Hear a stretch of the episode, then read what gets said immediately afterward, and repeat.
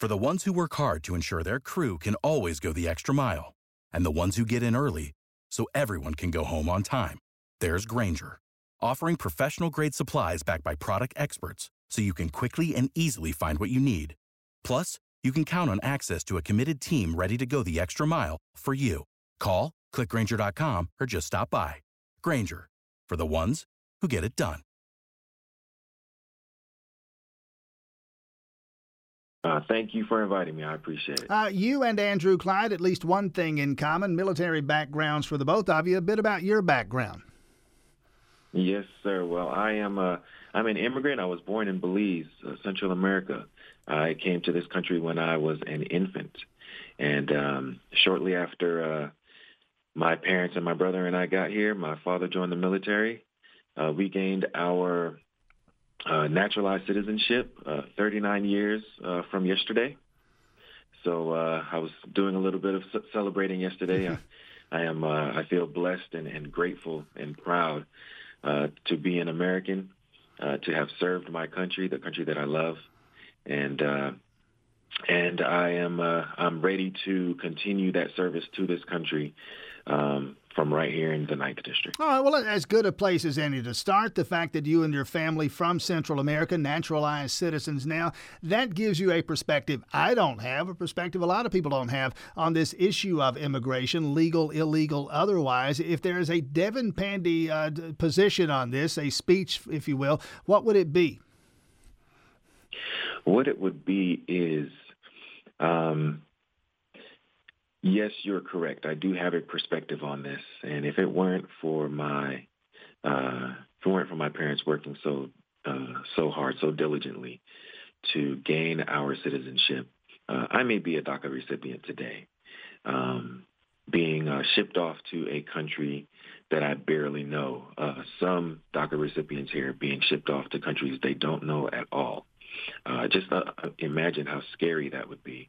Um, not only to have to go to a country that you don't know, but you are being shipped away, um, disregarded, discarded from the country that you love.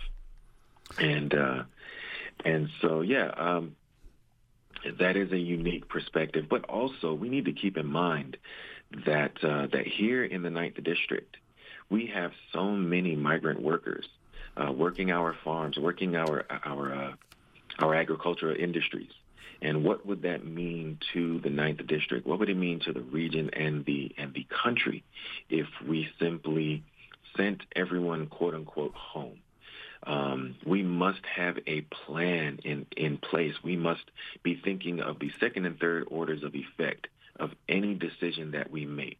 Simply sending someone back somewhere just because you're told that they are murderers and rapists is not a uh, a good, a good enough reason. Now, if they are in fact uh, um, criminals uh, who are um, who are um, doing these uh, these horrible crimes, then yes, let's uh, let's prosecute them under the law.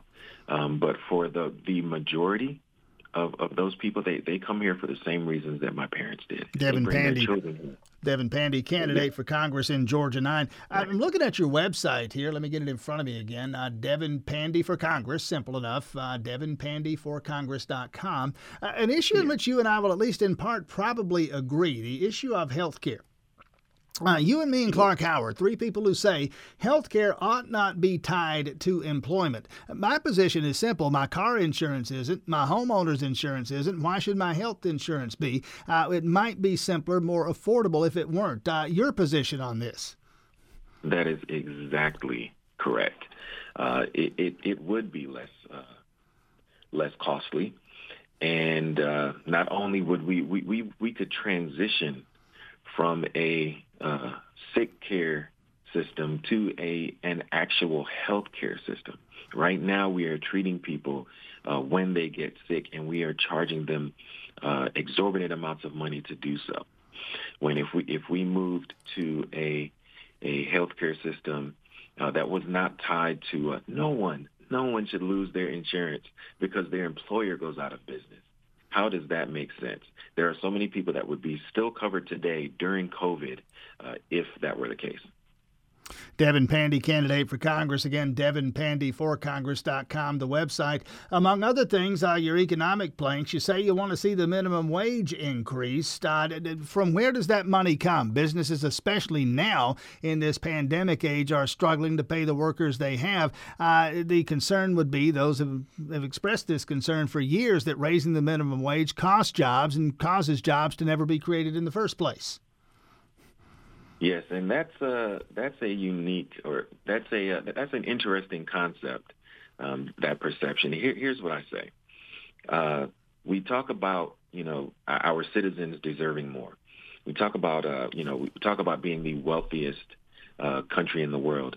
It's about time our citizens start reaping the benefits of that wealth, and uh, raising the minimum wage uh, simply raising the minimum wage, what that does is that that gets more people to work uh, because now you don't have one person working two or three jobs just to make ends meet. So that opens up jobs for others.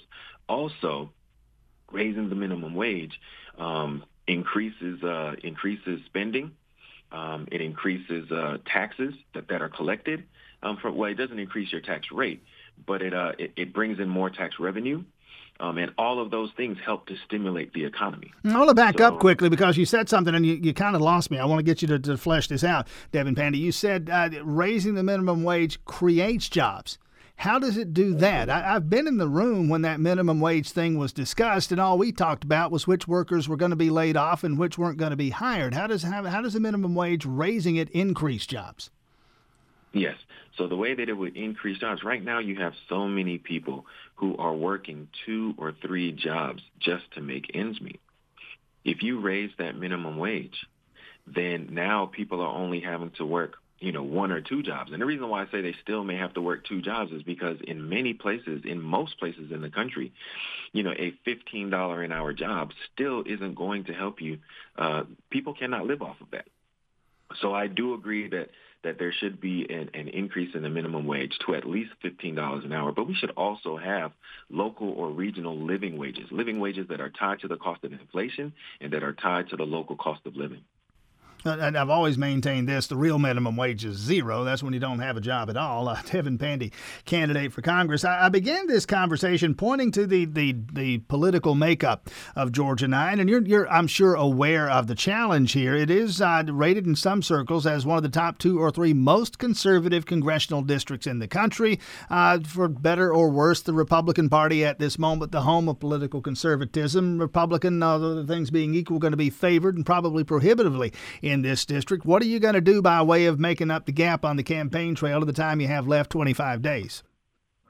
Yes, well, this is exactly what I do. I, I speak to the people. I speak about the people, and I do my best to speak for the people. And if you will notice, uh, most of my opponents' uh, platform has to do with uh, with big business, with benefiting big business.